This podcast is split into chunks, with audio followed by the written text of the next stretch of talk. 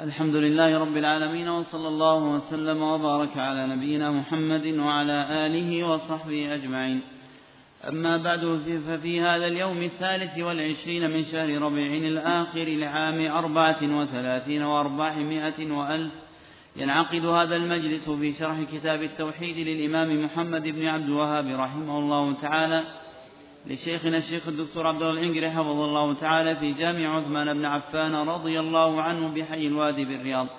قال رحمه الله تعالى باب ما جاء في الذبح لغير الله وقول الله تعالى قل إن صلاتي ونسكي ومحياي ومماتي لله رب العالمين. الحمد لله وصلى الله وسلم على نبينا محمد وعلى آله وصحبه أجمعين. لما تكلم في الأبواب السابقة عما يتعلق بالتبرك ونحوه تدرج إلى ما هو أشد من مجرد التبرك الذي قد يكون كما تقدم شركا أصغر وقد يكون شركا أكبر. فذكر, فذكر أمر الذبح لغير الله وإطلاق كلمة الذبح لغير الله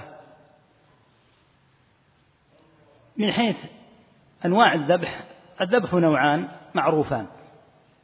القسم الأول ذبح القربة الذي يتقرب بإهراق الدم فيه إلى الله تعالى. فهذا من العبادات كما تذبح في الأضاحي مثلا ونحوها فهذا قربة إلى الله عز وجل. هذا النوع من جعله لغير الله لا شك أنه يكون مشركا خارجا من الملة كما سيأتي إن شاء الله. فمن ذبح لغير الله تعالى متقربا إلى ذاك الذي ذبح له فإنه مشرك. النوع الثاني من الذبح هو الذي يقع ذبحا عاديا. يكون المراد منه مجرد أكل اللحم كأن يذبح الإنسان لإكرام ضيف أو يذبح ليطعم هو وأهله من هذا اللحم. إذا ذكر أمر الذبح لغير الله وذم من ذبح لغير الله فلا شك أن المراد هو النوع الأول الذي هو ذبح القربة الذي يتقرب فيه بذاك الذبح إلى غير الله تعالى فيكون شركا. وقد قال الله عز وجل في هذه الآية قل إن صلاتي ونسكي ومحياي ومماتي لله رب العالمين ذكر الله تعالى الذبح في مواضع من كتابه. في هذا الموضع وفي موضع آخر قرن سبحانه وبحمده الذبح بالصلاة. ففي هذا الموضع من سورة الأنعام يقول تعالى قل إن صلاتي ونسكي ومحياي ومماتي لله رب العالمين لا شريك له. فقرن الصلاة بالذبح لا شك أن المراد به ذبح العبادة. ولهذا قال لله رب العالمين لا شريك له. فكما أن الصلاة لا يجوز أن تكون إلا لله فكذلك الذبح لا يكون إلا لله وحده لا شريك له. وكما أن من صلى يريد غير الله مشركا يكون مشركا فكذاك من ذبح لغير الله تعالى متقربا إليه يكون مشركا. الموضع الثاني في قول الله عز وجل فصل لربك وانحر. لوحظ فيه أيضا أن الله قرن ما بين الذبح وما بين الصلاة. ومعلوم أن الصلاة أعظم شعائر الإسلام الظاهرة. الشعائر الظاهرة التي تظهر أعظمها الصلاة. ومن حيث الركنية والأهمية لا يوجد أعظم ولا أهم من الصلاة إلا التوحيد. الشهادتان لا يأتي بعدهما إلا الصلاة. فلاحظ كيف قرن الله تعالى ما بين الذبح وما بين الصلاة في هذه المواضع مما يدلك على عظم شأن الذبح. فالذبح لغير الله عز وجل بلا ريب إذا وقع على هذا الحد من التقرب إلى غير الله تعالى يكون شركا مخرجا من الملة. كما أن الصلاة إذا وقعت لغير الله عز وجل يكون ذاك المصلي مشركا شركا مخرجا له من الملة. قل إن صلاتي ونسكي أي ذبحي. قل إن صلاتي ونسكي ومحياي ومماتي لله رب العالمين. محياي أي حياتي وموتي مماتي. أجعل التصرف في ذلك والتدبير فيه لله عز وجل. ففي قوله محياي ومماتي ملاحظة أمر الربوبية. وفي قوله قل إن صلاتي ونسكي ملاحظة أمر توحيد الألوهية. وأيضا قيل في قوله تعالى ومحياي ومماتي أي ما أموت عليه وما أحيا. فبذلك يكون العبد عابدا لربه في سائر أموره بحيث يبقى مدة حياته مطيعا لله تعالى ومصليا له وحده ذابحا له وحده ويموت على الطريق والدرب الذي ينبغي أن يموت عليه أهل الإيمان لله رب العالمين لا شريك له. نعم. وقوله فصل لربك وانحر. نعم هذه الآية الثانية التي قلنا إن الله تعالى قرن فيها ما بين الذبح وما بين الصلاة. فصل لربك وانحر. النحر يطلق عادة على النحر يراد به الذبح. لكن غالبا يطلق النحر على الإبل والذبح يطلق على الغنم والبقر ونحوها وفرقوا بينها بأن الإبل تنحر قائمة تنحر الإبل قائمة تعقل يدها اليسرى وترد رقبتها إلى الخلف ثم تطعن وهي قائمة. ولهذا قال تعالى فإذا وجبت جنوبها وجبت أي سقطت إذا نحرت الإبل وهي قائمة سقطت على جنبها فإذا وجبت جنوبها فكلوا منها الآية. أما الذبح فيكون للبقر والغنم والفرق بينهما أن الذبح يكون فيه إضجاع المذبوحة هذه من الأبقار والأغنام على الأرض وتذبح وهي على الأرض. أما الإبل فكما قال ابن عمر رضي الله عنهما لما رأى رجلا يريد أن يذبح بعيرا على الأرض قال ابعثها قياما سنة نبيك محمد صلى الله عليه وسلم. فالسنة أن تذبح الإبل قائمة والغنم والبقر آه، السنة أن تنحر الإبل وهي قائمة والبقر والغنم تذبح مضجعة على الأرض. الحاصل أنه في الحالين سواء في النحر أو في الذبح وسواء بالإطلاق العام للذبح الذي يشمل ما ذبح لغير الله عز وجل فإن الذبح قرن بالصلاة. وهذا يدل على عظم شأن الذبح وأن من ذبح لغير الله عز وجل فإن متقربا إليه فإنه يكون مشركا. نعم. عن علي رضي الله عنه قال حدثني رسول الله صلى الله عليه وسلم بأربع كلمات لعن الله من ذبح لغير الله لعن الله من لعن والديه لعن الله من آوى محدثا لعن الله من غير منار الأرض رواه مسلم.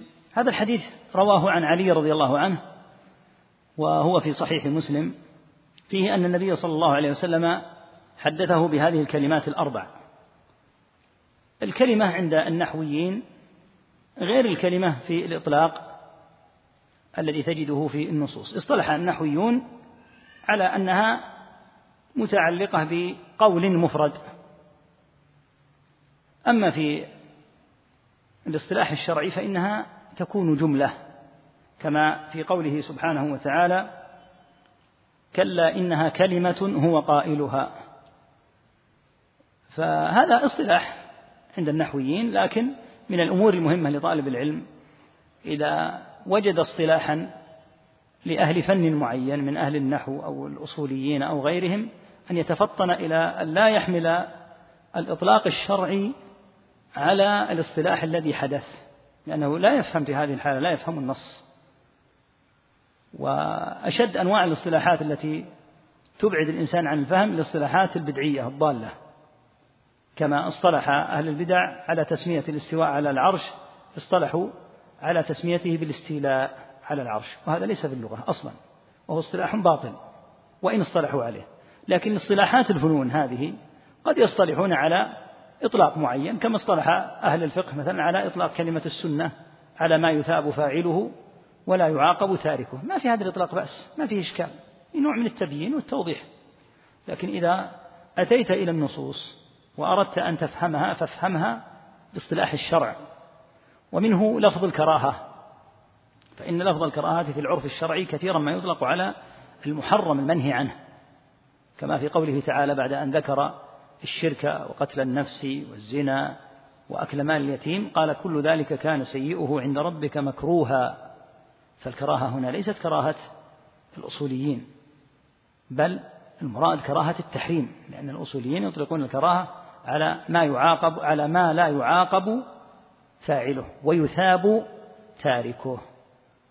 والشرك لا يمكن أن يقال إن فاعله لا يعاقب أو الزنا أو نحوه. فمن المهم أن تعرف أن الاصطلاح الذي يكون لأهل فن معين إذا أتيت إلى الألفاظ الشرعية فإنه لا يحمل عليها إلا إذا كان موافقا مطابقا. هنا في قوله حدثني رسول الله صلى الله عليه وسلم بأربع كلمات. ما هي الكلمات؟ ليست فعل وحرف مثل ما يقول النحويون لا كلمات جملة مفيدة كاملة. الكلمة الأولى. حدثني رسول الله صلى الله عليه وسلم بأربع كلمات. لعن الله من ذبح لغير الله. هذه الكلمة الأولى. بدأ بلعن من ذبح لغير الله ومعنى اللعن هو الطرد والإبعاد عن رحمة الله والعياذ بالله. ذبح لغير الله كما تقدم يريد التقرب لغيره سبحانه وتعالى. قوله لغير الله بهذا الإطلاق يشمل أي أحد ذبح له, ذبح له من المخلوقين فلو ذبح لملك أو لنبي أو لشجر أو لحجر أو لجن أو لأي أحد. فإنه يصدق عليه أنه ذبح لغير الله تعالى فإن هذا المخلوق لا شك أنه يشمله قوله صلى الله عليه وسلم لعن الله من ذبح لغير الله واللعن كما تعلم هو الطرد والإبعاد عن رحمة الله وإنما لعن إنما لعن هنا لأنه فعل أمرا شركيا خرج به من الملة. ويتفطن طالب العلم إلى أمر وهو أن اللعنة أعاذنا الله وإياكم منه. أن اللعنة تارة أن اللعنة تارة يطلق على كافر مرتد كما في النصوص في لعن الكفار فإنهم كفار مرتدون لعنوا لعنة طردوا بها طردا تاما عن رحمة الله فقد يئسوا يأسا تاما من رحمته تعالى. النوع الثاني من اللعن والعياذ بالله الذي يطلق على أهل المعاصي فلا يكون لعنهم مثل لعن الكفار وإنما يكون طردهم من رحمة الله بحسبه فهم لا يخلدون كما تقدم في النار خلود الكفار وإنما يمكثون فيها مدة طويلة يشاءها الله ثم يخرجون. فاللعن في القسم الأول في الكلمة الأولى لعن الله من ذبح لغير الله هذا وقع على مشرك. وسواء ذبح لغير الله تعالى متقربا إليه أو سمى على الذبح غير الله. يعني لو أنه في يوم الأضحى تقرب إلى الله بالأضحية ولما جاء ليذبحها قال باسم الحسين أو باسم علي أو باسم عبد القادر فقد وقع في الشرك لأن الباء كما تقدم للاستعانة فقد استعان به في هذا الذبح فيكون شركا. فأما إذا قصده فهذا لا إشكال في أنه يكون شركا وعلى هذا فالشرك فالذبح يكون شركا سواء كان بالاستعانة باسم بالإهلال باسم غير الله أو بقصد غير الله بالذبح. فكلا الأمرين شرك. وقد يجتمعان. فيذبح لغير الله كعيسى. ويسمي على الذبح اسم عيسى. فيكون شرا إلى شر. فمن فعل هذه الصورة الأولى أو الصورة الثانية فقد وقع في المحظور المتعلق بالذبح واستحق هذا اللعن والعياذ بالله. الثاني قال لعن الله من لعن والديه. لعن الوالدين والعياذ بالله يقع على أنحاء. النوع الأول هو الذي لم يتفطن الصحابة لمعناه رضي الله عنهم حتى سألوا النبي صلى الله عليه وسلم عنه لأنهم لا يتصورون أن يلعن أحد والديه. لا يتصور أن العاقل يلعن والديه والعياذ بالله. فسألوا النبي صلى الله عليه وسلم عن لعن الرجل والديه. قالوا وهل يلعن الرجل والديه؟ قال نعم يسب الرجل فيسب أباه ويسب أمه فيسب أمه. يعني أن الإنسان قد يتسبب في لعن والديه هذا النوع الأول من اللعن. يقول لإنسان والعياذ بالله كما يقول بعض السفهاء يقول لعن الله والديك. فيقول ذاك الذي لعن والداه يقول بل لعن الله والديك أنت. فيتسبب هذا الذي لعن فيتسبب في أن والديه لعنا لأنه لعن والدي هذا الرجل.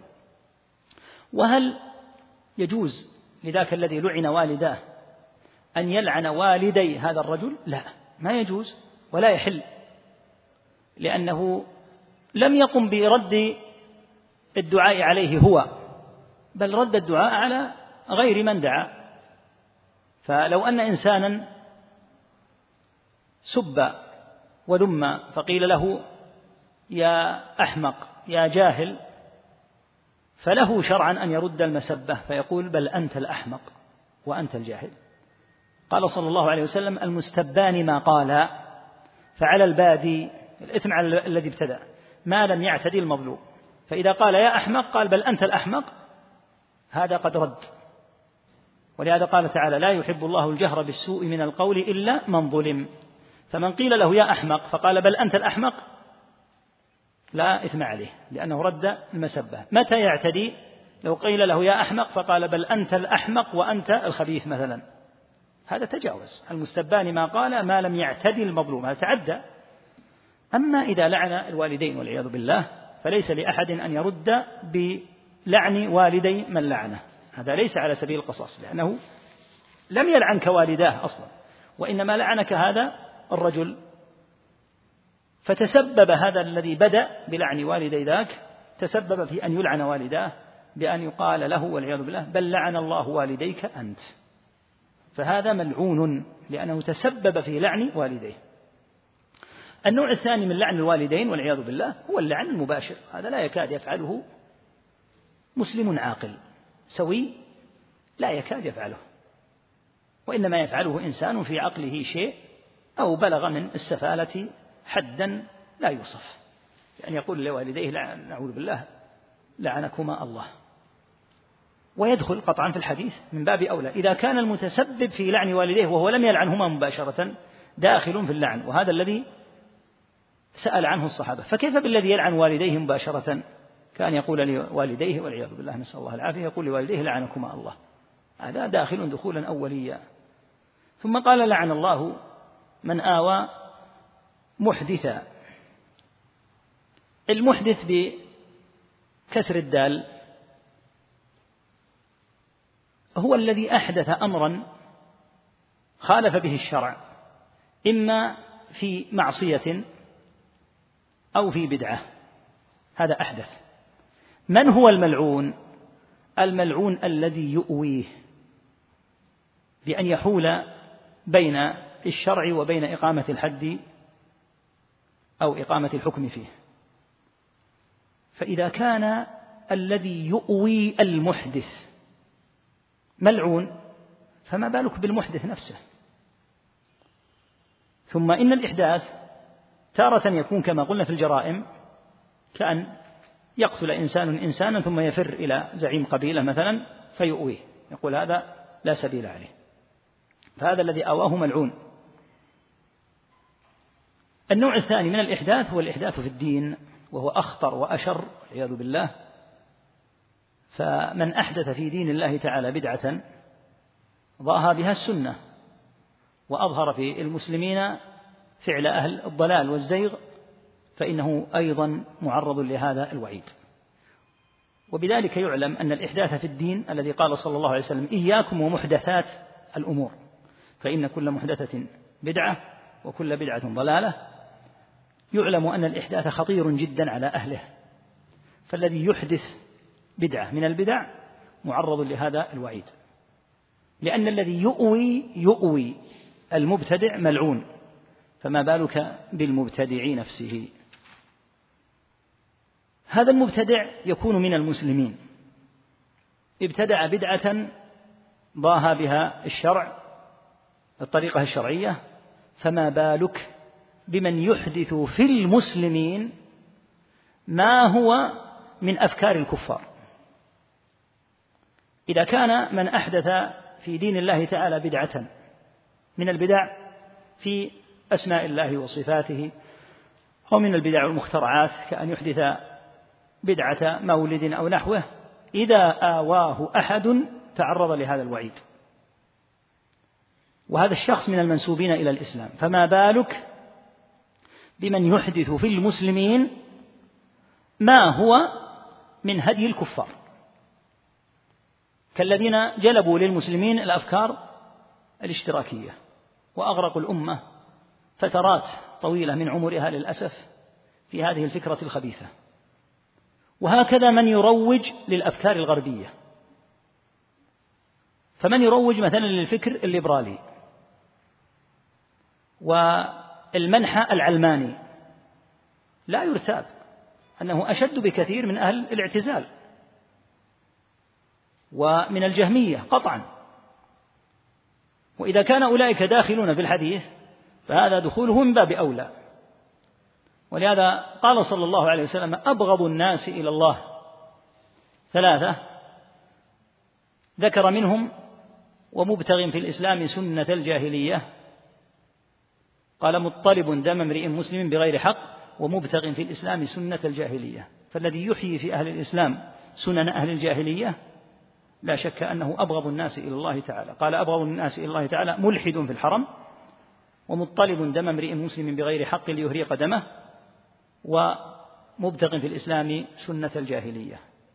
والجاهلية هي الهيئة والحالة التي هي منسوبة إلى الجهل. تكون قبل الإسلام كحال العرب الأوائل وتكون في بلاد وأزمنة كالوضع الذي عليه البلاد الغربية. فإنه لا يشك أن مسمى الوضع الموجود في الغرب هو الوضع الجاهلي. حتى وإن بلغوا في دنياهم ما بلغوا. لكن من حيث أمور دينهم لا شك أنهم على جاهلية بدون ريب. فالذي يستجلب من أولئك أفكارهم ويروج لها في بلاد الإسلام من الفكر الليبرالي أو الديمقراطي أو الاشتراكية أو غيرها لا يشك أنه قد أحدث إحداثا أشد من إحداث المبتدعة الذين ينتسبون إلى الإسلام. وهذا يوجب الحذر من هذه الأفكار ويوجب الحذر من إيواء أهلها والدفاع عنهم وتسهيل أمرهم. فإن أمر هؤلاء في غاية الخطورة وإيواؤهم وتسهيل أمرهم يعرض فاعله لهذا الحديث. لعن الله من آوى محدثا. وبه تعرف أن الإحداث تارة يكون متعلقا بالجريمة. كما لو قطع إنسان الطريق أو قتل أحدا وفر إلى من يؤويه فمن آواه فهو متوعد بهذا الوعيد. النوع الثاني من الإحداث الإحداث في الدين بابتداع بدعة ولو جزئية. ولو كانت بدعة جزئية. يعني لو كان عنده ابتداع في موضوع الصفات. لكن بقية أبواب الاعتقاد عنده سليمة. نقول هذا الابتداع يدخل صاحبه في الإحداث في الدين. فمن آواه فإنه متوعد بهذا الحديث. فكيف بمن يحدث في الإسلام ما عليه سنن أهل الجاهلية أهل الجاهلية ويعيدها ويروج لها لتكون بديلا عن الإسلام؟ ولهذا ثبت في المسند أن النبي صلى الله عليه وسلم قال ليحملن شرار هذه الأمة أمتي على سن على سنن الذين خلوا حذو القذة بالقذة. فالأشرار هم الذين دائما يروجون لأفكار أهل الكفر وأهل الضلال فيدخلون بلا ريب في الإحداث. ثم قال لعن الله من غير منار الأرض. منار الأرض العلامات التي تكون بين الأراضي فاصلة بين ملك هذا وملك هذا. فيأتي بعضهم ويقدم هذه اللي تسمى الآن عند الناس المراسيم. تفصل بين أرضك مثلا لك أرض 300 متر وبجانب بجانبك شخص عنده أرض مثلها أو أقل أو أكثر. فهذا الذي يسمى المرسام هو عبارة عن حد بين أرضك وأرضه. فيقوم فيدخل هذا المنار وهذا المعلم الذي يفرق بين أرضه وأرض جاره يدخله مثلا نحو متر أو أقل أو أكثر حتى قال صلى الله عليه وسلم ما ظلم من الأرض قيدا شبر إذا شبر حتى لو شبر طوقه من سبع أراضين. فهذا متوعد بهذا الوعيد العظيم وهو أنه يلعن. فما بالك بمن يستولي على أرض بأسرها؟ إذا كان الآن ملك جارك تعديت عليه فأخذت مثلا منه مترا عن طريق حيلة وهي أنك تزيل الحاجز بينك وبينه حتى يدخل النصيب من جارك ولو مترا في أرضك. فكيف من يستولي على الأرض كلها ويأخذ أرض غيره؟ ولهذا لما وقع بين أظن بين عروة رضي الله عنه وبين بعض الناس خلاف في, في أرض قالت عائشة رضي الله عنها إياك والأرض. احذر من موضوع الأرض. الأرض خطرة جدا. إذا لم يكن ملكك لها ملكا سليما واضحا فكن على جانب كبير من الحذر لأن من ظلم من الأرض قيد شبر طوقه أي جعل طوقا في عنقه أو طوق حمله من سبع أراضين يوم القيامة. وهذا يدلك على الغفلة العظيمة عن هذا الأمر فإن كثيرا من الناس يعتدي على الأراضي ويستسهل الاستيلاء على أرض بأسرها أو عن طريق تغيير هذه المراسيم وهذه الحدود. وقيل إن المراد بمنار الأرض العلامات التي تكون للمسافرين. هناك علامات تدل المسافر على أن الطريق مثلا إلى مكة هنا. فيأتي ويغير هذه العلامات حتى يتيها المسافر ويضيع قطعا عن الموارد. هم قديما كانوا يمضون مثلا إلى مكة ويسلكون مسالك معينة يحرصون على أن يكون في الطريق مورد ماء. فإذا غيرت الطريق ونحى إلى منحى آخر قد يهلك ظمأ. لأن لا يستطيع أحد أن يحمل مثلا من هنا من نجد إلى مكة. لا يستطيع أن يحمل ماء طوال الطريق حتى لو كان معه عدد من الإبل. لأن لابد أن ينفد الماء. تشرب الإبل ويشرب الناس ويتوضؤون. فيمضون مسافة يجدون موردا من الموارد المائية أو بعض الآبار. فيمضون على طريق. فمن غير هذه المنارات جعله يتيه. بدلا من أن يذهب إلى الطريق هنا وجهه إلى طريق آخر فيتسبب في ضياعه وربما هلك. بسبب بعده عن الطريق الصحيح. ولكن المشهور هو المعنى الأول. ولا شك أن من فعل هذا غير منار الأرض ليتيها المسافر. لا شك أنه قد فعل فعلا عظيما جدا وتسبب في هلكة هذا المسلم. فالحاصل أن هذه الأمور الأربعة ذكر فيها اللعن لمن فعلها والشاهد منها الأول لعن الله من ذبح لغير الله. نعم. وعن طارق بن شهاب أن رسول الله صلى الله عليه وسلم قال دخل الجنة رجل في ذباب ودخل النار رجل في ذباب. قالوا وكيف ذلك يا رسول الله؟ قال مر رجلان على قوم لهم صنم. لا يجوزه أحد حتى يقرب له شيئا. فقالوا لأحدهما قرب. قال ليس عندي شيء أقرب. قالوا له قرب ولو ذبابا. فقرب ذبابا فخلوا سبيله فدخل النار. وقالوا للآخر قرب. فقال ما كنت ليقرب لأحد شيئا دون الله عز وجل وضربوا عنقه فدخل الجنة. رواه أحمد. هذا حديث طارق بن شهاب واختلف في صحبته هل هو صحابي أو لا. فمن أهل العلم يقول إنه صحابي. والصحبة تثبت بأن يلقى النبي صلى الله عليه وسلم أو يراه ولو أدنى وقت يعني كأن يراه يخطب خطبة. حتى لو لم يأتي إليه ويسلم عليه ويجلس معه ويسمع حديثه تثبت له الصحبة. هذا الصحيح في معنى الصحبة. وهو الذي دل عليه قوله صلى الله عليه وسلم وددت أن لقينا إخواننا. فقال أصحابه رضي الله عنهم يا رسول الله أولسنا إخوانك؟ قال أنتم أصحابي وإخواننا الذين لم يأتوا بعد. ففرق بين الذين أدركوه ممن لقوه فسماهم أصحابا. قال أنتم أصحابي.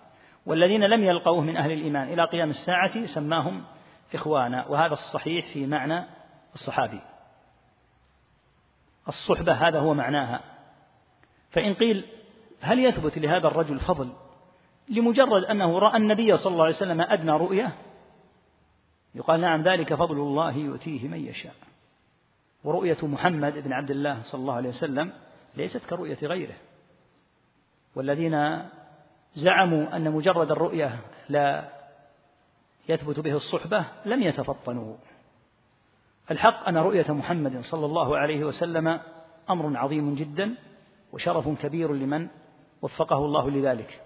ولهذا ثبت عنه عليه الصلاة والسلام أنه أخبر أن من أحب أمته إليه أناس يأتون من بعده يود أحدهم لو رآني بأهله وماله. يعني يتمنى أن يرى النبي صلى الله عليه وسلم حتى لو ذهب أهله وذهب ماله. هذا لشرف رؤية الرسول صلى الله عليه وسلم. فالذين يقولون مجرد الرؤية ليست رؤية ملك ولا رؤية تاجر ولا رؤية فلان بن فلان؟ هذه رؤية رسول الله صلى الله عليه وسلم يثبت بها الصحبة. ولهذا يتمناها من يأتي بعد النبي صلى الله عليه وسلم ولو بأهله وماله. يرجى ما يجد له أهلا ولا يجد مالا. لكن يقول ليتني أرى النبي صلى الله عليه وسلم رؤية ولو ذهب أهلي ومالي. وهذا يدلك على عظمة أمر رؤية النبي صلى الله عليه وسلم وأن الذين خالفوا في هذا إما أن يكونوا من أهل الأصول من علماء الأمة فاختاروا القول غير الصحيح. فالقول الصحيح والذي عليه أحمد وابن المديني والبخاري في صحيحه أن رؤية النبي صلى الله عليه وسلم أن صحبة النبي صلى الله عليه وسلم تثبت بأدنى لقاء. حتى قال أحمد ولو ساعة ولو أدنى شيء يثبت به الرؤية يثبت به الصحبة. وحتى الأعمى من أصحابه تثبت له لأنه يصدق عليه أنه لقيه وإن لم يره بعينيه عليه الصلاة والسلام. فكثير من أهل العلم على أن طارقا رحمه الله رضي الله عنه من الصحابة. وإذا قيل إنه له رؤية ثبت أنه صحابي. حدث بهذا الحديث واختلف في الحديث. هل يثبت أو لا يثبت؟ فمن أهل العلم من يقول إن فيه آه، ضعفا. آه، من جهة أنه روي موقوفا على سلمان. يرويه طارق عن سلمان كأنه خبر من أخبار بني إسرائيل فرفعه يكون غير سليم. قالوا وفيه أيضا عنعنة الأعمش سليمان بن مهران وهو إذا عنعن فهو من المدلسين. ومن أهل العلم من قال إن الحديث لا بأس به ويثبت. فيه خبر يتعلق بالذبح لغير الله وهو أن قوما من المشركين. كان لهم صنم لا يدعون أحدا يتجاوز حتى يقرب له أي قربان. فإن أبى قتلوه. فمر بهم رجلان. الرجل الأول قالوا له قرب. فلما قالوا له قرب ما كان عنده إشكال في أمر التقريب لذلك الصنم. قال ليس عندي شيء ليس عندي شيء أقرب. يعني هو مستعد. لكن يقول ما عندي مثلا شيء من الإبل أو من الأغنام. قالوا قرب أي شيء بذبحه يعني حتى لو كان ذبابا. قالوا قرب ولا ذبابا؟ فقرب ذبابا فخلوا سبيله فدخل النار لأنه ذبح لغير الله. ولو ذبح لغير الله أي شيء. ما ينظر إلى المذبوح هل هو من الإبل أو هو مثلا حمام أو دجاج أي شيء يذبح لغير الله لا شك أن صاحبه يكون قد وقع في الشرك. حتى لو فرضنا أنه تقرب بذباب. الثاني قالوا له قرب. فقال ما كنت لأقرب لأحد شيئا دون الله عز وجل. ما يمكن أن أقرب لغير الله تعالى بتاتا أن الذبح لغير الله كفر آه، شرك. فضربوا عنقه يعني قتلوه ضرب العنق أي بالسيف. فمات لأجل هذه الضربة فدخل الجنة. هذا الحال بعض أهل العلم قال إن هذا في الأمم قبلنا. يعني إذا ابتلي إنسان بأن يفعل الشرك في الأمم السابقة ليس له أن يترخص بل يثبت حتى يقتل. قالوا فكان هذا هو شرعهم. أما في شرعنا هذا الذي جعله الله رحمة للعالمين فإن من أكره إكراها حقيقيا مثل هذا الحد بأنه ستضرب عنقه فإذا ثبت أنه سيقتل فإنه لو قرب في حال من الإكراه فإنه كما قال عز وجل من كفر بالله من بعد إيمانه إلا من أكره وقلبه مطمئن بالإيمان ولكن من شرح بالكفر صدرا فعليهم غضب من الله. فالذي يكره يكره في أحد أمرين إما أن يكره بالنطق أو أن يكره بالفعل. النطق والعياذ بالله كأن ينطق بكلمة كفرية وإلا قتل أو أن يكره على أمر كفري كان يقال له اسجد للصنم أو اذبح للصنم. فإذا تحقق الإكراه الذي حقيقته الإلجاء الحقيقي الذي لا يتمكن معه من افتداء نفسه أو الهرب أو القتال دون هذا فإنه مستثنى بنص الآية. من أهل العلم من قال إنه لا يكون مكرها إلا إذا مس بعذاب. يعني لا يكون مكرها إلا إذا يعني لا يكون مكرها بمجرد أن يقول له اذبح وإلا قتلناك وهم أقوياء وقد أسروه وربما ربطوه والسيوف معهم مسلته يقول لا يكون مكرها إلا إذا مسوه بعذاب. بدأوا في تعذيبه. يدخل في حد الإكراه. ومنهم من يقول إنه لا يكون مكرها إنه لا يحتاج إلى أن يمس بعذاب لأنه إذا رأى الجد الحقيقي من أناس متمكنين يمكن أن يوصلوا إليه فعلا. الأذى فإنه يعد مكرها. وتقدم الكلام عن الإكراه والإنسان يسأل ربه العافية والسلامة لكن تكلم بعض أهل العلم كالشيخ محمد بن عثيمين رحمه الله عن إكراه العالم وأنه إذا أكره على أمر إذا استجاب فيه. فستضل الأمة فإنه ليس له ليس له أن يجيب ولو عذب حتى الموت. قال هذا ليس من باب الإكراه المعتاد ولكنه إكراه سيترتب عليه إضلال الأمة. فإذا كان مقتدا به ورضي أن يطاوع في هذا الأمر الذي فيه كفر فإنه في هذه الحالة سيضلل أمة كثيرة من الناس فليس له إلا حكم واحد وهو الصبر.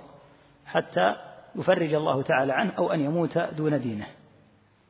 قال وعلى هذا فعل الإمام أحمد. الإمام أحمد رحمه الله حين ثبت في محنة المعتزلة حين قالوا بخلق القرآن كان السبب في ثباته أنه يرى أن الأمة ستضل لو أنه أجاب. لأنه إذا أجاب العلماء في هذا الأمر لأن القول بخلق القرآن كفر بلا شك. يقول فإذا أجبنا تغلغل هذا القول الكفري إلى الأمة واعتقدوا هذا الكفر ولهذا لما قيل له رحمه الله يا أبا عبد الله إن عرضت على السيف تطاوع قال لا. قبل أن يبدأ في عذابه. قال حتى لو عرضت على السيف فإني لن, لن أطاوع. فمن أهل العلم من يقول إن الإكراه في حق العالم في مثل هذه الأمور التي ستضل الأمة بناء على إجابته ليس له فيها سعة. ويتحمل. أن الله تعالى جعل العلماء ورثة الأنبياء والأنبياء. النبي صلى الله عليه وسلم قال أشد الناس بلاء الأنبياء ثم الصالحون ثم الأمثل فالأمثل. والعلم هو ميراث النبوة. بخلاف ما لو كان الإكراه على أمر لا يترتب عليه ضلال الأمة. قالوا فهذا يدخل فيه العالم وغير العالم. فالحاصل أن من أهل العلم من قال إن هذا الحكم خاص بمن قبلنا ومن السعة لهذه الأمة أن الله تبارك وتعالى جعل الإكراه سببا لرفع الملامة. بشرط أن يكون القلب مطمئنا بالإيمان لأنه لا يمكن أن يكره إنسان في قلبه. الإكراه مثل ما قلنا يكون في اللسان أو يكون في الفعل. فلذلك قال بعض أهل العلم يعني حين ضعفوا هذا الحديث ضعفوه من هذه الزاوية. قالوا إن الحديث يعني فيه إشكال لأن الأصل أن الإكراه يعفى عن صاحبه. لكن الذي يظهر والله أعلم أن هذا الحكم فيما يظهر والله أعلم خاص بهذه الأمة. لأنه في الأحاديث ما يدل على أن الأقدمين كانوا يثبتون حتى يؤشر الواحد منهم بالمنشار يعني يقص بالمنشار حتى يذهب قطعتين ولا يرجع عن دينه لأنه كان أمرا فيه عليهم شيء من الغلظة أنه لا يرجع عن دينه حتى تحت الإكراه. في هذه الأمة المرحومة رخص الله لمن تحقق وجود الإكراه. مو بالخوف الخوف شيء آخر. الإنسان قد يخاف على ماله. قد يخاف على وظيفته قد يخاف أن يخرج من بلده. هذا لا يمكن بتاتا أن يكون سببا مبررا لقول الكفر أو فعل الكفر نهائيا حتى لو أخذ المال حتى لو طرد من وظيفته أو طرد من بلده حتى لو فعل هذا. إنما الكلام على المس بالعذاب بأن ينزل به عذاب يترتب عليه ضرر شديد به كقطع أطرافه أو إزهاق روحه.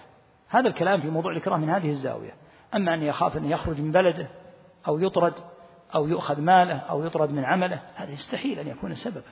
هذا ما يمكن يسمى إكراها. فهذا لهذا الشيخ محمد بن عبد الوهاب رحمه الله لما ذكر نواقض الشهادتين العشرة قال وهذه النواقض يستوي فيها الهازل والجاد والخائف. ثم قال إلا المكره. المكره غير الخائف. نعم. باب لا يذبح لله بمكان باب نعم باب. لا يذبح لله بمكان يذبح فيه لغير الله. وقول الله تعالى لا تقم فيه أبدا لمسجد أسس على التقوى من أول يوم أحق أن تقوم فيه. فيه رجال يحبون أن يتطهروا. والله يحب المطهرين. المصنف رحمه الله كما تقدم دقيق في تبويباته بعد أن قرر أن الذبح لغير الله تعالى شرك. ولا يجوز. ودلل على هذا بالنصوص ذكر صورة أخرى وهي الذبح لله تقربا إلى الله لكن في موضع يذبح فيه لغير الله. السابق الذبح لغير الله شرك مباشرة. هذا الباب في الذبح لله تعالى تقربا إلى الله لكن يذهب ليذبح هذه الأضحية مثلا. يذبحها في مكان يذبح فيه لغير الله. كأن يقول على سبيل المثال يوم عيد الأضحى أنا سأذبح أضحيتي في الموضع الذي يذبح عند صاحب القبر يذبح فيه عند صاحب القبر. وأنا على نيتي أنا لست بمشرك مثل هؤلاء سأذهب لأذبح لله في هذا الموضع الذي يذبح فيه لغير الله.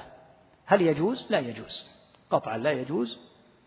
وفعله هذا لا شك أنه فيه مفسدة كبرى عظيمة من تكثير سواد هؤلاء الذابحين لأنه كأنه يذبح لغير الله معهم الذبح هذا يذبح وأنت تذبح ما في فارق. وأتيت إلى هذا الموضع كأن الأرض ضاقت ولم يبقى إلا موضع القبر الذي تذبح عنده. وإن قال إني أذبح لله فلا يجوز الذبح لله في هذه المواضع. ثم إن فيه تشبها بأهل الشرك من الذابحين لغير الله فالذبح لله لا يكون في الموضع الذي يذبح فيه لغير الله. ذكر عندك الآية. ما علاقة الآية؟ لا تقم فيه أبدا. لمسجد أسس على التقوى من أول يوم أحق أن تقوم فيه. فيه رجال يحبون أن يتطهروا والله يحب المطهرين. لا تقم فيه الضمير هنا يعود إلى مسجد الضرار الذي قال الله فيه والذين اتخذوا مسجدا ضرارا وكفرا وتفريقا بين المؤمنين وإرصادا لمن حارب الله ورسوله. هذا المسجد بناه مجموعة من المنافقين قبيل غزوة تبوك ومن باب الشر والكيد جاءوا إلى النبي صلى الله عليه وسلم وقالوا يا رسول الله هذا المسجد بنيناه للضعيف في الليلة الشاتية يعني يكون في الشتاء وفي المطر نريدك أن تأتي وتصلي فيه. النبي صلى الله عليه وسلم قال إنا على سفر وإذا رجعنا إن شاء الله تعالى يعني من غزوة تبوك. لما رجع عليه الصلاة والسلام أنزل الله هذه الآية والذين اتخذوا مسجدا هو مسجد مبني كما يبنى المسجد موجه إلى القبلة لكن ما مرادهم به. ضرارا مضارة للمسجد السليم الصحيح كمسجد النبي صلى الله عليه وسلم ومسجد قباء التي بنيت وأسست على التقوى. وكفرا لأن القائمين به كفار منافقون. فهم يظهرون الإسلام لكن في الواقع هم كفار. وتفريقا بين المؤمنين حتى يحدثوا فرقة في الجماعة المصلية. فيذهب أناس ليصلوا في هذا المسجد وأناس آخرون يصلون في هذا المسجد الذي بني على الضرار.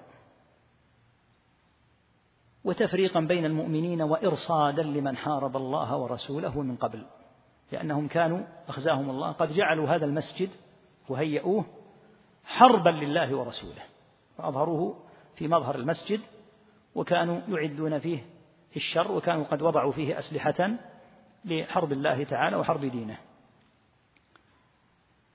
وإرصادا لمن حارب الله ورسوله ولا من قبل ولا يحلفن إن أردنا إلا الحسنى. هذه طريقة المنافقين. دائما قديما وحديثا في كل وقت. دائما يدعون أنهم مصلحون وأنهم حريصون على الأمة وعلى الوطن وعلى الناس وعلى أنما يريدون الخير وإنما هم مصلحون. وتجدهم كثير الأيمان. كثير التباكي والتشكي وأن الناس لا يفهمونهم وأن مقاصدهم طيبة وأن الناس يظلمونهم وأنهم جملة من الحريصين والمخلصين ولكن الناس يظلمونهم ويتعدون عليهم وربما استدلوا بالآيات في مراعاة حق المسلم ونحوه وهم والله كذبتهم منافقون يقولون بألسنتهم ما ليس في قلوبهم وهذا شأنهم ودأبهم دائما في القديم وفي الحديث. دائما هذا حالهم. إظهار أنهم إنما يريدون الخير والحرص على الناس وعلى المؤمنين وعلى البلد وعلى أهله. هذه طريقتهم في القديم وفي الحديث. ولا يحلفن إن أردنا إلا الحسنى فجاءت الشهادة العظيمة. والله يشهد إنهم لكاذبون. وأي شهادة أعظم من شهادة الله؟ فهم كذبة. ولهذا لما رجع صلى الله عليه وسلم من غزوة تبوك أرسل قبل أن يدخل المدينة إلى هذا المسجد من هدمه وسواه بالأرض. ما علاقة الآية بالباب؟ الباب في الذبح والآية في هذه المسجد الضرار العلاقة واضحة جدا. إذا منع النبي صلى الله عليه وسلم عن أن يصلي في هذا المسجد الذي هو مضارة للمساجد السليمة فالذبح لله في مكان يذبح فيه لغير الله مقيس عليه. فإن النبي صلى الله عليه وسلم لو أتى إلى هذا المسجد وصلى فسيصلي لله وسيتجه إلى قبلة الله. فصلاته على الوضع الشرعي ما فيها أي إحداث. فالذي يقول أنا أذبح لله يقال النبي نهي عن أن يصلي لله لأنه لن يصلي إلا لله ولن يستقبل إلا الكعبة. فنهي عن الصلاة في هذا الموضع لأنه موضع أعد للكفر بالله عز وجل. فهكذا الموضع الذي يذبح فيه لغير الله لا يجوز أن يذبح فيه لله تعالى. والأرض ما ضاقت. حتى يقول قائل أنا لا أذبح إلا في هذا الموضع. يستطيع أن يذبح في أي موضع بل لا يجوز بتاتا أن يذبح لله عز وجل في هذا الموضع. أخذا من الآية ومن الحديث الآتي إن شاء الله. نعم. وعن ثابت بن الضحاك رضي الله عنه قال نذر رجل أن ينحر إبلا ببوانة فسأل النبي صلى الله عليه وسلم فقال هل كان فيها وثن من أوثان الجاهلية يعبد؟ قال لا. قال فهل كان فيها عيد من أعيادهم؟ قال لا. فقال رسول الله صلى الله عليه وسلم أوف بنذرك فإنه لا وفاء لنذر في معصية الله. ولا فيما لا يملك ابن آدم رواه أبو داود وإسناده على شرطهما. النذر يأتينا إن شاء الله له باب وهو إلزام المكلف نفسه بأمر لا يجب عليه بأصل الشرع. ويأتي الكلام عليه كأن يقول لله علي أن أصوم ثلاثة أيام. ثلاثة أيام لا تلزمك شرعا لكن إذا نذرتها فقد أوجبت أمرا لا يجب عليك بأصل الشرع فصار هذا فصار هذا الصوم الآن في حقك واجبا. لأنك أنت ألزمت به نفسك. نذر رجل أن ينحر إبلا. الإبل معروفة اسم جمع. ليس له واحد هي اسم جمع. ليس له واحد من لفظه. يعني حين تقول مثلا آه، الرجال. المفرد من الرجال رجل لكن اسم الجمع ليس له واحد من لفظه. إنما من جهة المعنى يقال واحد من معناه وهو البعير. نذر أن ينحر هذه الإبل في موضع مكان يسمى بوانة. النبي صلى الله عليه وسلم لم يجبه بالنفي ولم يجبه بالإيجاب حتى استفصل وسأل. وهذا يدل على أن الذي يستفتى عن أمر إذا كان الأمر محتملا فإنه لا يبادر بالجواب حتى ينظر الصور المحتملة لهذا السؤال. فقال صلى الله عليه وسلم هذا رجل أراد أن ينحر في موضع يمكن أن له مقصد صحيح وهو أن يريد إطعام الفقراء ببوانة. فبدلا من أن يقول تعالوا إلي في مكة أو في المدينة خذوا اللحم هذا متعب لهم لكن يقول أنا لله علي أن أنحر ببوانة هذه الإبل. فقد يكون له مقصد صحيح وقد يكون الذين في بوانة هؤلاء من أقاربه فيريد أن ينفع قرابته. إذا يمكن أن يكونوا فقراء أو من أقاربه فيكون تخصيصه للمكان له فيه مقصد صحيح. ويمكن أن يكون له مقصد سيء وهو الذي خشيه صلى الله عليه وسلم وسأل عنه هذين السؤالين.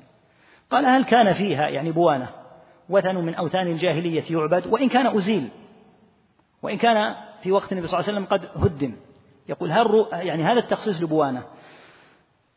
في بعض الروايات أن النبي صلى الله عليه وسلم سأله قال هل تجد في نفسك شيئا من أمر الجاهلية؟ سأله أو سأل آخر. يعني تخصيصك لهذا الموضوع ما سببه؟ هل تشعر بأن هناك أمور من أمور الجاهلية تحدوك إلى أن تخصص هذا الموضع قال لا. هل كان فيها وثن من أوثان الجاهلية يعبد يعني هل كان فيها شيء يعبده أهل الجاهلية من الأصنام أو الصخور أو الأشجار؟ قالوا لا. بوانة ما كان فيها. إنما مواضع الأوثان معروفة. كما تقدم تحديد مكان العزى واللات ومناه انتهى الاحتمال الأول الذي يصد به عن النحر في بوانة بقي احتمال ثاني. هل كان فيها عيد من أعيادهم؟ يعني من عيد من أعيادهم أي من أعياد أهل الجاهلية. العيد اسم للشيء الذي يعود سمي عيدا لأنه يعود. مثل عيد الفطر. يوم واحد من شوال من كل سنة يعود. يعود. هذا معنى كونه عيدا.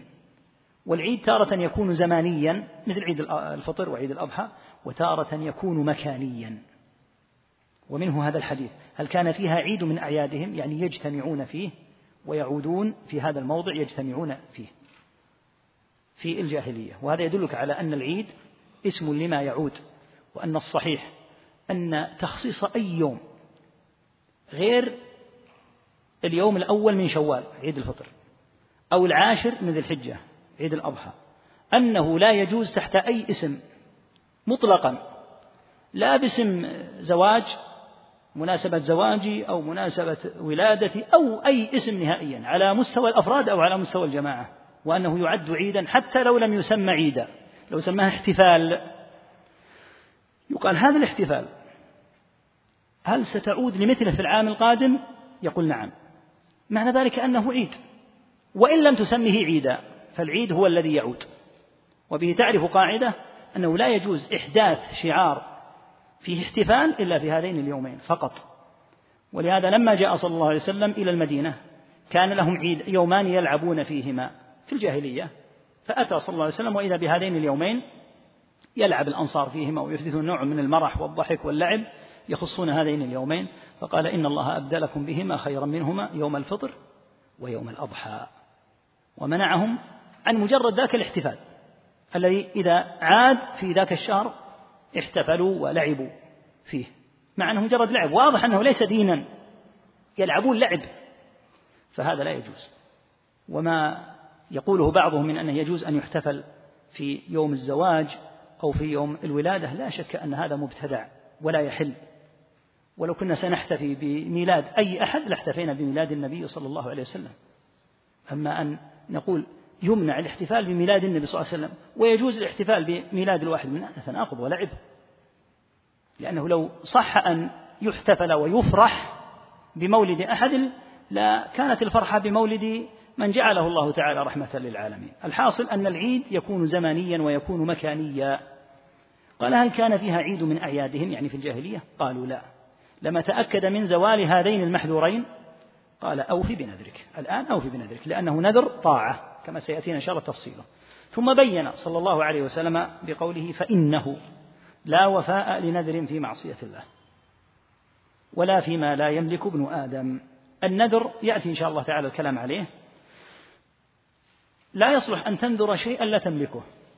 فتقول مثلا لله علي أن أنحر بعير فلان. ليس ملكا لك حتى تنحره. تقول لله علي أن أنحر بعيري. أما بعير فلان تذبحه ولهذا لما جاء قوم وعدوا على سرح النبي صلى الله عليه وسلم. وكان من ضمن ما استاقوا أخذوا زوجة أبي ذر أو أبي الدرداء رضي الله عنهم جميعا. فكان من ضمنها أن أخذوا ناقة النبي صلى الله عليه وسلم وكانت ناقة من أحسن النوق. فالمرأة لما وصلوا إلى الموضع وقد أسروها ركبت ناقة النبي صلى الله عليه وسلم وفرت بها إلى المدينة ورجعت. فلما جاءت قالت يا رسول الله إني نذرت لله أن أنحرها إن سلمت. فقال صلى الله عليه وسلم بئس ما جزيتها. هذا جزاؤها. هي نحرت الآن. هي أوصلتك جزاء أن تنحريها ثم أخبر أنه لا وفاء لنذر فيما لا يملك ابن آدم. هل تملكين؟ النذر لا يقع في هذه الحالة يعني النذر ليس بصحيح. فقال عليه الصلاة والسلام إنه لا وفاء لنذر فيما في معصية الله ولا فيما لا يملك ابن آدم وهذا من رحمة الله عز وجل. فلو قال إنسان لله علي ألا أكلم أخي فلو قيل أوفي بنذرك معناها أنه يستمر لا يكلم أخاه. يقال النذر هذا لا يجوز أصلا أن تفي به وأنت تأثم ولا يصح أن تعقد النذر على مثل هذا لأن النذر يكون في القرب كما سيأتي. تتقرب لله عز وجل بنذر طاعة لكن تتقرب إلى الله بمعصية لا شك أن هذا لا يحل ولا يجوز. يأتي الكلام إن شاء الله تعالى على أقسام النذر. الحاصل الشاهد من الحديث أن النبي صلى الله عليه وسلم منعه عن أن ينحر في ذاك الموضع لله لأن هذا رجل من الصحابة لم ينحر الكفار لكن خشي أن يكون فيها شيء من علامات وشعارات الجاهلية ولو كان قد زال وانتهى. يعني وثن من الأوثان التي دمرت. فما بالك بمن يذبح لله؟ في موضع يذبح فيه لغير الله عز وجل.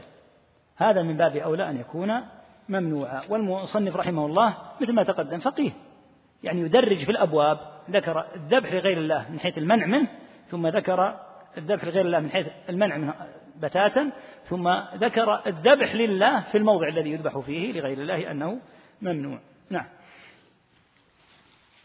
باب من الشرك النذر لغير الله. وقول الله وقول الله تعالى يوفون بالنذر ويخافون يوما كان شره مستطيرا. تقدم تعريف النذر وهو إلزام المكلف نفسه بشيء لا يجب عليه بأصل الشرع. مثل ما تقدم لو قال الله علي أن أصوم ثلاثة أيام من كل شهر صيام ثلاثة أيام من كل شهر ليست في حقه واجبا. الآن بعد النذر صارت واجبا. وصيغة النذر أن يقول لله علي. بخلاف ما لو قال والله لأصومن ثلاثة أيام. هذا يكون يمينا ولا يكون نذرا فالنذر هو أن يلزم نفسه بشيء لا يجب عليه بأصل الشرع. ومن أهل العلم من يقول إن النذر يشمل حتى ما يجب بأصل الشرع كأن يقول لله علي أن أصوم رمضان. الذين قالوا من أهل العلم إلزام المكلف نفسه بشيء لا يجب عليه بأصل الشرع. قالوا لأن صوم رمضان واجب بدون نذرك أصلا. فينصرف النذر إلى إلزام المكلف نفسه شيئا لا يجب عليه. أما الواجب عليه فهو واجب نذر أو لم ينذر. الذين قالوا يدخل النذر قالوا إنه غلظه على نفسه بهذا مع أنه واجب عليه. النذر يقع على الأحكام الخمسة. ينذر مباحا كأن يقول لله علي أن آكل خبزا هذه الليلة. النوع الثاني أن ينذر معصية مثل ما قلنا كأن يقول الله علي أن لا أكلم أخي. النوع الثالث أن ينذر مكروها أمرا من الأمور المكروهة. الرابع أن ينذر واجبا كصيام رمضان. الثالث أن ينذر مستحبا كصيام ثلاثة أيام من كل شهر. بأيها يوفي؟ يوفي بنذر القربة. الشيء الذي يتقرب به إلى الله عز وجل الطاعة كما سيأتي في الحديث والذي يوفى به. كأن يقول الله علي أن أصلي كل ليلة آه، تهجدا لله عز وجل في آخر الليل. الآن صار التهجد آخر الليل عليك واجبا ولم يكن واجبا عليك بأصل الشرع لأنك نذرته. فيجب أن تفي وهكذا لو نذر واجبا على القول بأن النذر يدخل في الواجبات. نذر المباح. المباح أصلا لا يتقرب إلى الله عز وجل في أمره لأنه مستوي الطرفين. يجوز أن تفعله ويجوز أن لا تفعله. فهو مخير. إن شاء أكل هذا الخبز وإن كان مثل ما قلنا النذر إنما يبتغى به وجه الله. وإن شاء لم يأكله ويكفر كفارة يمين. يبقى نذر المعصية. إذا قال الله علي أن أضرب فلانا. لله علي أن لا أكلم أخي. لله علي والعياذ بالله أن أقطع الطريق. هذا ما يجوز تتقرب تتقرب إلى الله بما يبعدك عنه. يقول ما الحل؟ وهذا يحدث كثيرا في المنازعات. يقول إني نذرت أني ما أكلم فلانا. إني نذرت أن لا أدخل بيته. هذا نذر المعصية. لا يوفى به لا تفي بهذا النذر. وهل فيه كفارة؟ من أهل العلم من قال لا كفارة فيه لأنه ما فيه قربة حتى يقال إنه فيه كفارة ومن أهل العلم من يقول فيه كفارة لأنه حصل منه أنه لم يفي بهذا الذي جعله على نفسه وهو الأحوط والأولى أن من نذر معصية قطعا لا يجوز أن يفي بها وفي الوقت نفسه يلتزم الكفارة يعني في الحديث وكفارته كفارة يمين. نعم. أما قوله تعالى يوفون بالنذر النذر مكروه عند بعض أهل العلم وبعضهم يرى أنه محرم. ما الذي يمدح؟ يمدح كما عندك في الآية يوفون بالنذر يمدح على الوفاء بالنذر لا على عقد النذر لأن النبي صلى الله عليه وسلم نهى عن النذر. ولهذا قال الخطابي هذا باب من العلم غريب أن ينهى عن الشيء فإذا عمل مدح فاعله. فهم من الإنسان منهي عن النذر كما قال صلى الله عليه وسلم إنما يستخرج به من البخيل. فقل الإنسان لله علي إن شفى الله مريضي أن أتصدق بألف ريال. شفاء مريضك أمر قد كتبه الله تعالى. ليس الذي يؤثر فيه نذرك أو عدم نذرك لكن يستخرج به من البخيل. البخيل ما يتصدق حتى يأتي شيء مثل هذا. والله قد قدر شفاء هذا حتى لو شفاء هذا المريض حتى لو لم ينذر هذا الناذر. فيقع في ذهنه أن هذا بسبب نذره وهذا ليس بصحيح وينبغي ترك النذر. وكثيرا ما يتورط النادر ويبدأ يسأل عن المخارج. ماذا أفعل؟ أنا نذرت كذا. ما الحل؟ تعبت. أنا لم أستطع أن أفي. ولهذا هذا سر نهي النبي صلى الله عليه وسلم عن النذر. إذا أردت طاعة من الطاعات فبادر إليها دون أن تجعلها على نفسك بهذا الإلزام. قال تعالى يوفون بالنذر. هذا في صفات أهل الجنة. فمدحهم على الوفاء. هكذا قوله تبارك وتعالى ولم يذكره المصنف رحمه الله وليوفوا نذورهم. وليوفوا نذورهم. فأمر الله عز وجل بالإيفاء بالنذر لأن نذر الطاعة كما سيأتي في الحديث يجب الوفاء به. إذا نذرت طاعة لزمك أن تفي بها. هل النذر عبادة؟ بعض أهل العلم يقول كيف يكون عبادة وهو منهي عنه؟ وبعضهم يقول هو عبادة لأن الله تعالى مدح الموفين به والمدح يكون على أمر فيه شيء من القربة لكن نهي عنه شفقة على الإنسان ورحمة به. هذا الشاهد من الباب من الشرك النذر لغير الله. الذي سيجعل النذر لغير الله معناه أنه جعل العبادة لغير الله سبحانه وبالتالي يكون واقعا في الشرك. فالنذر يكون لله عز وجل فهو فيما يبتغى به وجهه فإذا جعله لغير الله تعالى فإنه يكون مشركا. يكون النذر لغير الله بأن يتوجه إلى صاحب القبر. إن رد الله غائبي يقول لصاحب القبر فسأوقد وأشعل وأنير موضع قبرك. أو سأجعل الزيت الزيت قديما يجعل ليضيء السرج ونحوه أو يقول الآن سأجعل فيه إضاءة بالكهرباء أو نحوه. نعم. وقوله تعالى وما وقوله وما أنفقتم من نفقة أو نذرتم من نذر فإن الله يعلمه. نعم. هذه الآية أيضا مما استدل بها على أن النذر عبادة. يقول عز وجل وما أنفقتم من نفقة أو نذرتم من نذر فإن الله تعالى يعلمه. علق سبحانه وتعالى في قوله فإن الله يعلمه علق الشيء بعلمه. يقول الشيخ ابن عثيمين رحمه الله وهذا دليل على أنه محل جزاء ولا يكون محل جزاء إلا إذا كان عبادة. إن الله عز وجل يجازي على الشيء الذي يكون عبادة ولا يختار أنه داخل في العبادة. وبالتالي ما دام عبادة لله فصرفه لغير الله شرك فيصح التبويب. باب من الشرك النذر لغير الله. وما أنفقتم من نفقة أي نفقة؟ أو نذرتم من نذر فإن الله تعالى سبحانه بحمده ربك لا يخفى عليه شيء فإن الله يعلمه. نعم. وفي الصحيح عن عائشة رضي الله عنها أن رسول الله صلى الله عليه وسلم قال من نذر أن يطيع الله فليطعه ومن نذر أن يعصي الله فلا يعصه هذا الحديث يعد قاعدة عظيمة في النذر أن من نذر طاعة من الطاعات فيلزمه أن يطيع إلا أن ينذر طاعة يعني فيها شيء من المشقة الظاهرة كأن يقول لله أو المخالفة كأن يقول لله علي أن أصوم كل يوم. يقال ليس لك أن تصوم لأن النبي صلى الله عليه وسلم نهى عن صوم الدهر. فيكون الصوم بغير هذا المنهج لأن النبي صلى الله عليه وسلم نهى عن هذا وقال في من صام صوم الأبد لا صام ولا أفطر. قال لا صام من صام الأبد. لكن لو قال لله علي أن أصوم يوما وأفطر يوما هل يلزمه الوفاء؟ يلزمه الوفاء. وهذا وجه الآن كثرة سؤال الناس عن النذر. يكون في شبابه وعافيته وصحته وفي إقباله وعنده حماس وحرص فيحلف الله ينذر الله عز وجل مثل هذا النذر. وما يتقدم به السن بدأ يبحث عن الوسائل التي تجعله في حل من نذره. ولهذا نهي عن النذر. هذا السبب في النهي عن النذر. إذا أردت أن تصوم يوما وتفطر يوما ما أحد يمنعك لكن لا تجعله على سبيل النذر. ما الحل؟ لا حل لك إلا أن تطيع.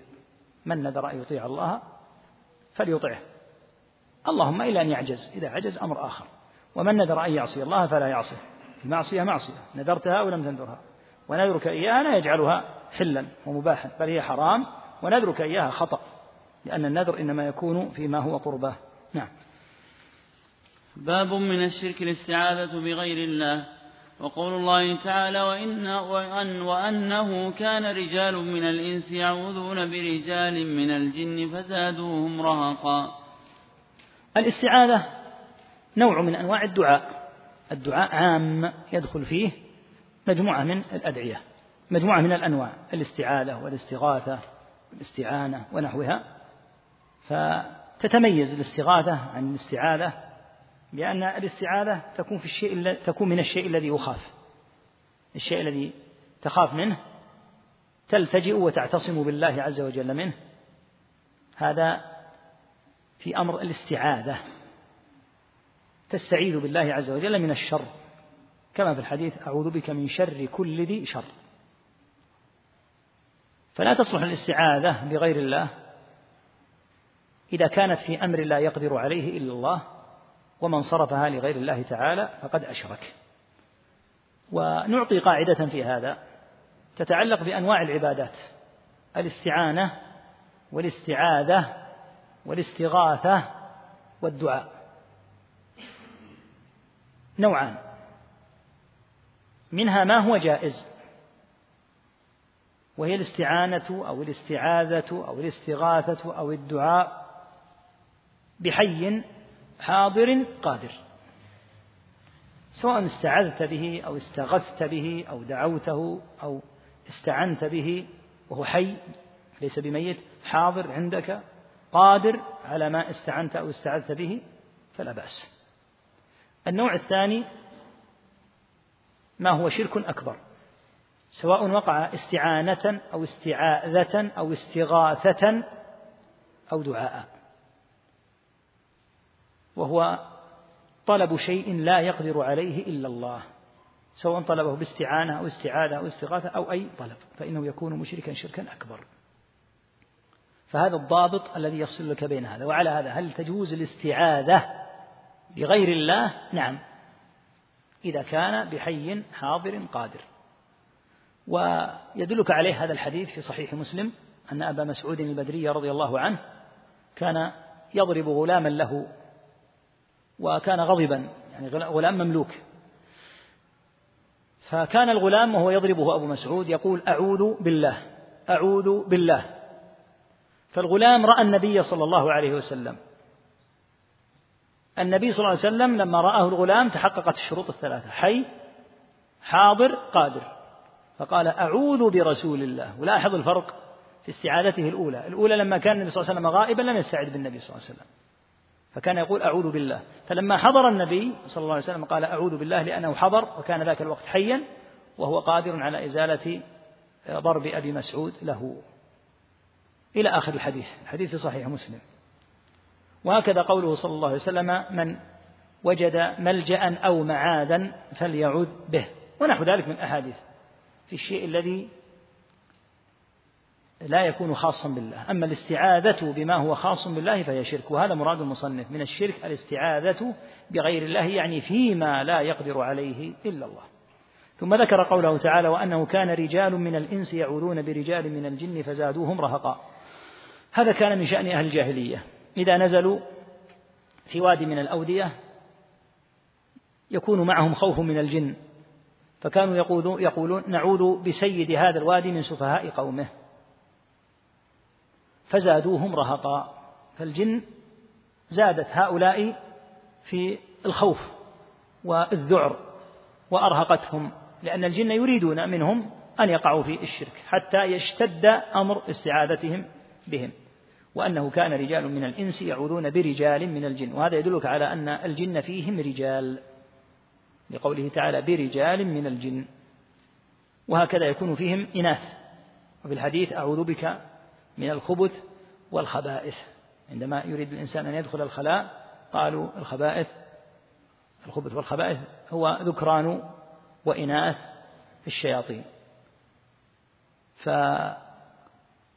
فالاستعاذة بجن أو إنس أو ملك أو شجر أو حجر أو أي مخلوق في أمر لا يقدر عليه إلا الله شرك أكبر لا يحل. والاستعاذة بالجن عموما لا تصح.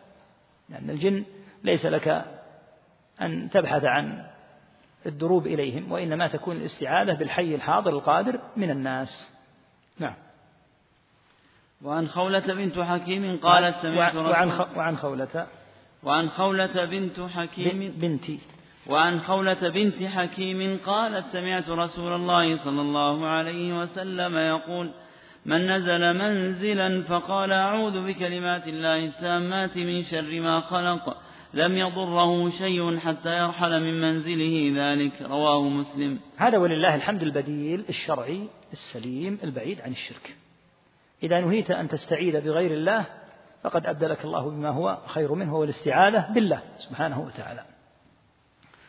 في هذا الحديث أن النبي صلى الله عليه وسلم قال من نزل منزلا الظاهر من الحديث والله أعلم كما ذكر الشيخ محمد وذكر أيضا الشيخ عبد العزيز بن باز رحمه الله أنه يشمل المنزل الذي يكون على سبيل الدوام باستمرار مثل بيتك أو المنزل الطارئ كما لو كنت مثلا في البرية ووقفت في الطريق نزلت لتأكل أو لتصلي يشمله قوله صلى الله عليه وسلم من نزل منزلا يصدق عليه أنه منزل من نزل منزلا فقال أعوذ بكلمات الله التامات من شر ما خلق.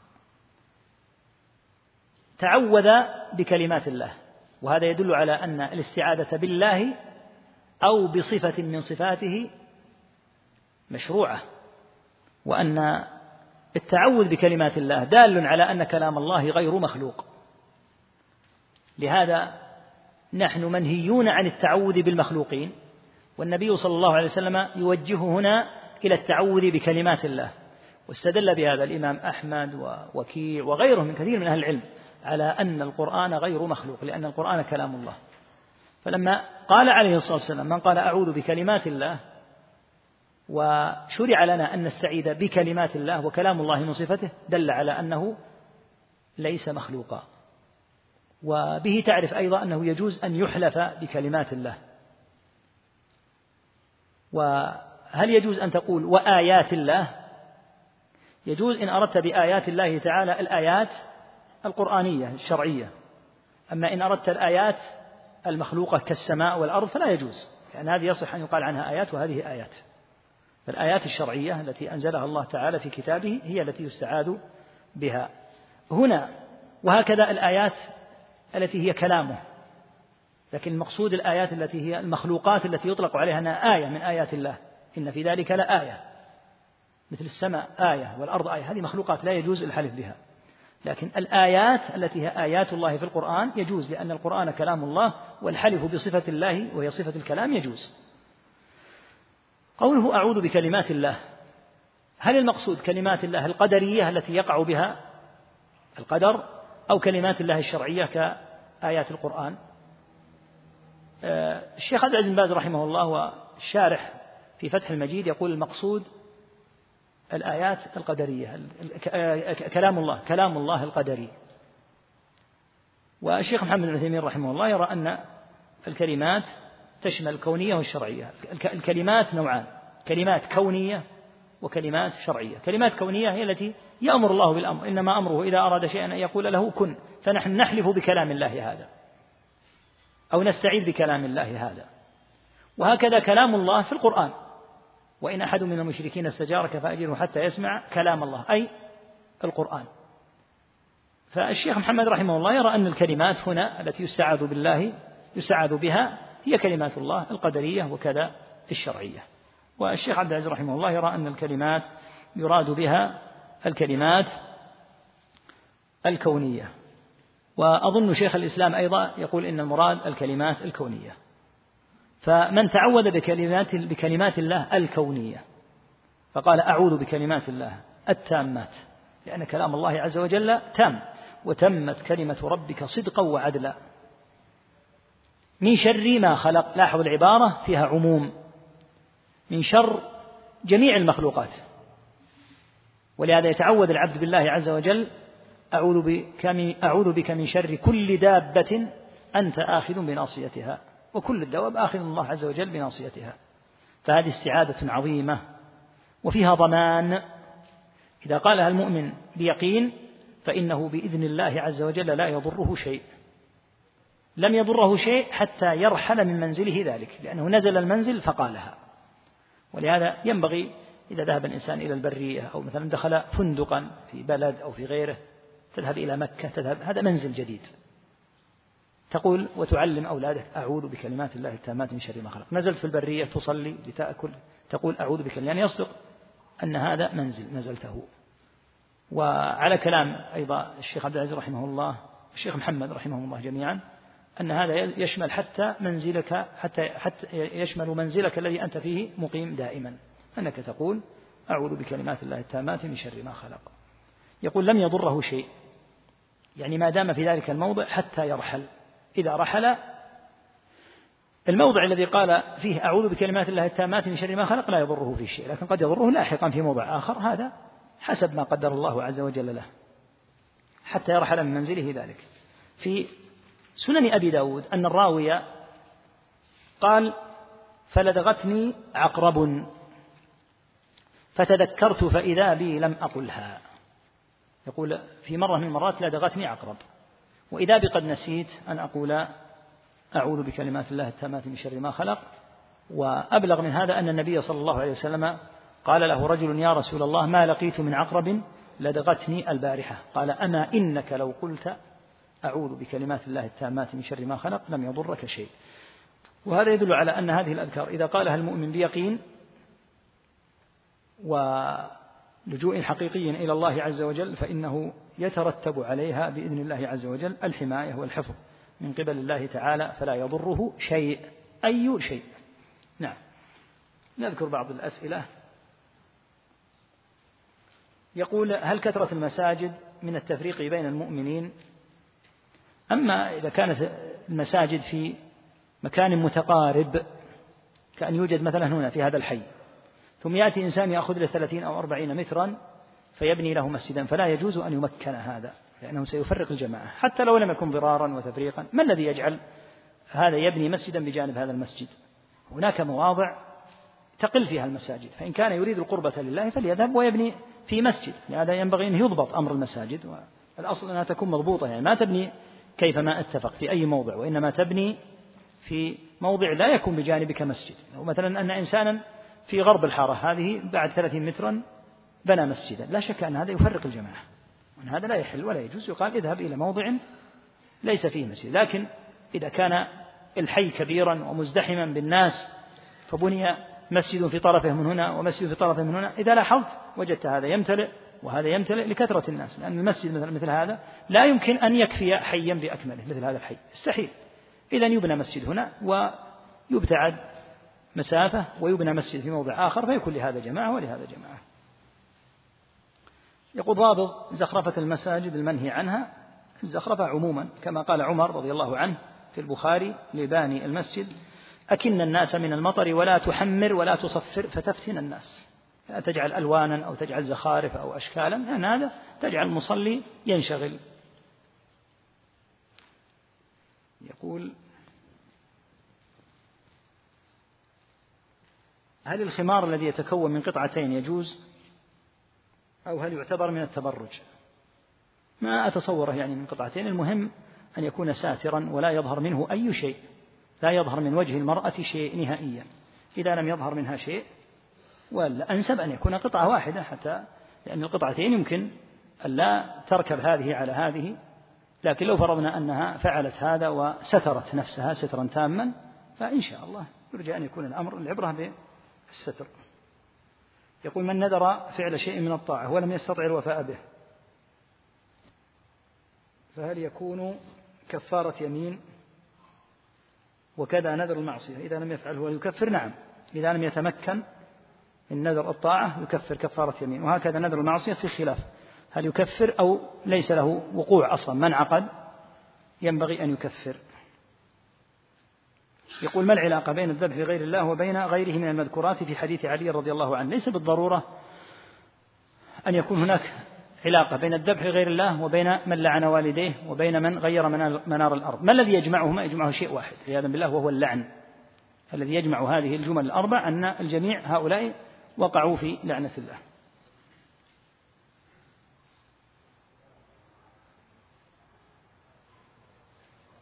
يسأل عن المساجد التي يكون فيها أمور بدعة وتكون للكفار مسجد ضرار بحسب إذا كانت معينة للكفار كما قد يقع في بعض البلدان يعني قد تجعل ليرقب المسلمون وربما كان القائمون عليها يتبعون بعض الجهات التي تتبع الكفار ونحوه ويتلصصون على المسلمين كما يذكر في السؤال أنها وضعت للجاسوسية يعني قد يجعل بعض الكفار هذه المواضع ليرقبوا منها المسلمين. فإذا وجد فعلا بهذا بهذا القصد وأنها على هذا فهذه لم تقم على التقوى.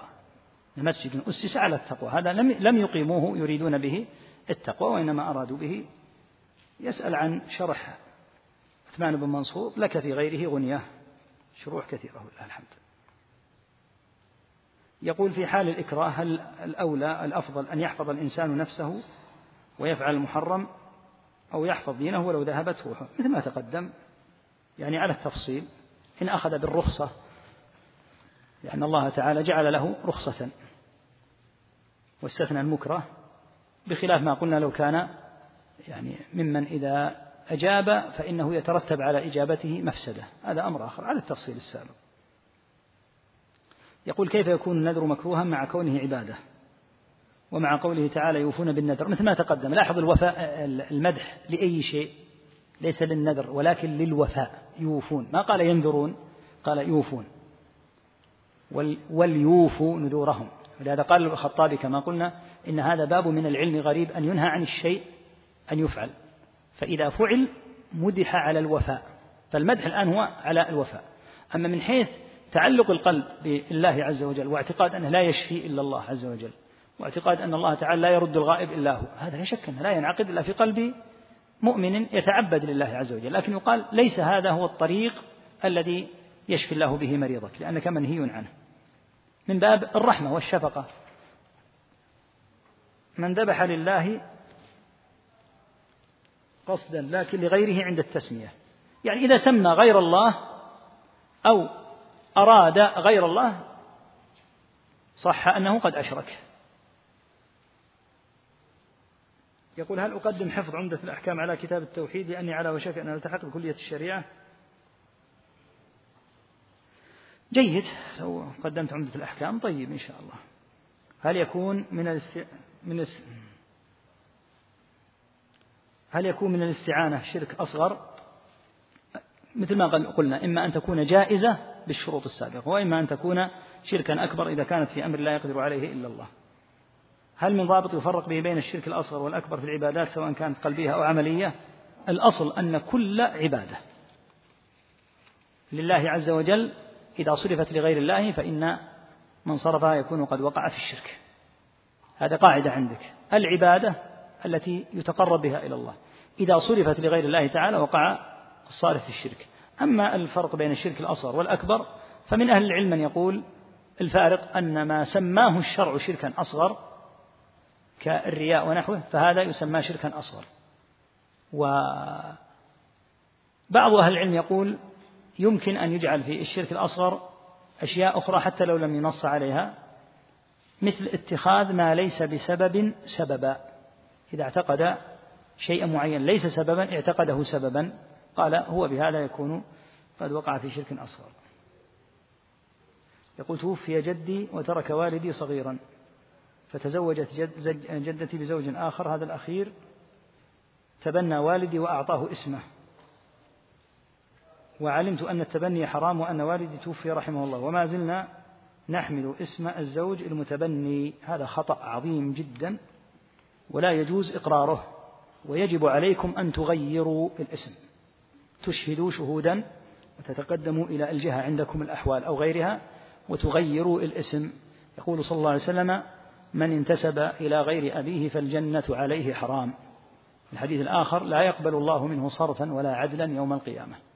فهذا الفعل من جد من زوج جدتك خطأ ولا يحل ومضى هو توفي وتوفي أيضا أبوك. بقي انتسابك أنت أنت اسمك فلان ابن مثلا ابن محمد ابن صالح.